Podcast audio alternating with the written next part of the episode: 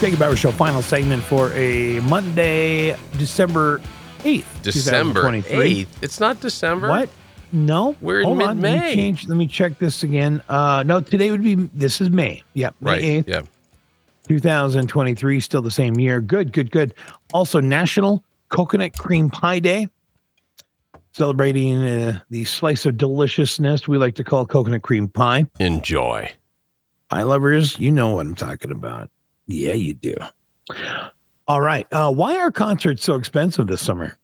Well, Jake, a couple of different reasons coming into play. We are definitively seeing that the demand for concerts is soaring. Budgets are getting bigger. Tour dates are piling up as America heads into an expensive summer of live events. Post-pandemic demand for live shows has come roaring back, and shows are bigger and infused with more tech than ever, including backup tracks for Motley Crue, apparently. That seems to oh, be a big thing. They got God. put more and money in it. Taylor Swift promos that are on, or the TikTok videos for Taylor Swift? No.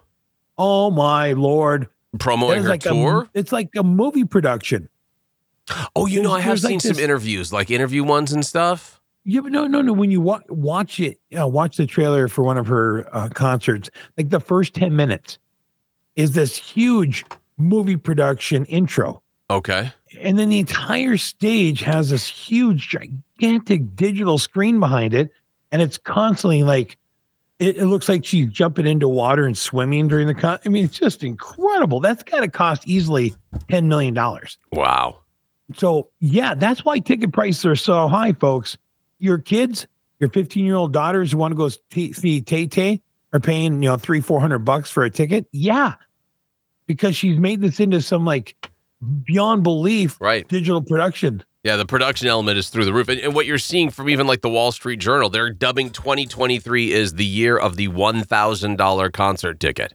Oh, it's incredible. So fans who've been waiting to see their favorite acts on stage and artists who've been eager to get back on tour where they earn most of their money are driving a two-way surge in demand. We were just talking about Aerosmith, right? On their, yeah. what do they call, Peace Out Cheapest tour? Ticket was like four hundred twenty bucks. Yeah.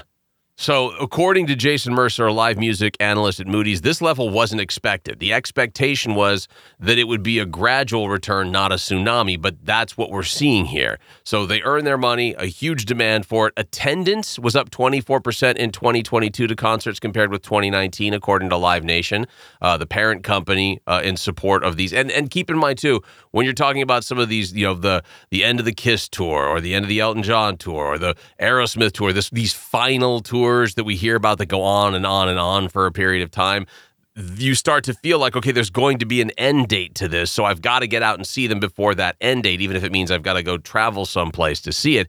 So the company, Live Nation, a parent company of Ticketmaster, expects twenty twenty-three to outpace twenty twenty-two. And people aren't just going to more shows, they're also spending more cash when they get there, spending on food, drinks, and merch at Live Nation events was up ten percent in twenty twenty-two compared with twenty nineteen.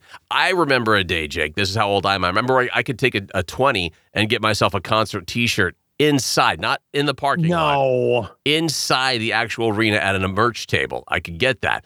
Now, they're like fifty bucks a shirt, easy. And big name artists like Taylor Swift, Bruce Springsteen, B T S are thinking bigger. The technology has been evolving, and that means more elaborate shows, as you pointed out but, with the screen. But, but, but let me also bring you back, though. I am incredibly, incredibly um, a big fan of this this uh, British artist who used to be the, the front man for One Direction. Harry uh, Styles? Harry Styles. Have you seen his concert videos? No. He goes back to the original days of just rock and roll. I mean, he... He dresses, you know, he's he's basically like a, a young uh, um, Mick Jagger. That's you know, the way he, he dresses. Right, yeah. And and he and he's just an incredible artist and singer and, and dancer and all that, but he doesn't have the gigantic Taylor Swift type of video screens and all that. He just he just comes out, performs and dances around the stage and does his thing.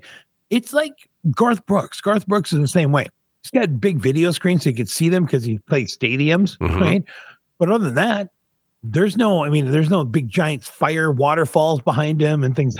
It's just a very cool show. Him and his band are playing for two, three hours and right. and it's done. Well, you don't, if you're a great artist, you don't need all the tricks and the the digital and the fireballs blowing up the the place. You don't need it. I don't know, man. I love a good fireball blowing the joint up. I love a good Kiss pyrotechnics, cannon shooting. Uh, if it's part of your deal I'm, I'm at Kiss, it. it makes sense, yeah. right? That's the, that's sure. what you're getting from Kiss. Their songs, crap.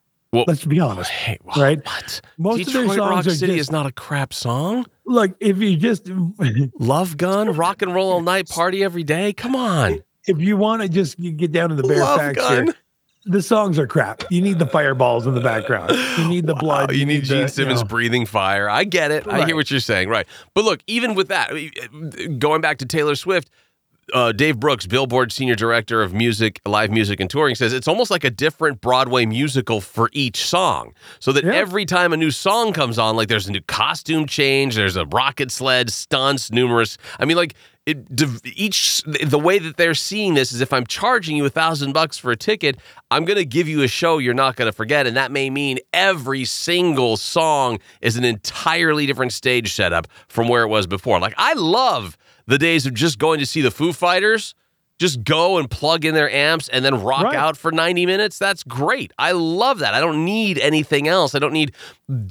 Uh, people flying over on harnesses over the crowd holding like their Pink. guitar. Yeah, I don't like need Katy Perry. I don't need like, those yeah. things. Right. But that's the thing. They feel like they have to because Taylor Swift, Katy Perry, um, I love Pink, but some of the stunts and stuff she does flying through the air while singing, really? Is it necessary? I mean, can't you just be on stage and sing? She's got such a beautiful voice.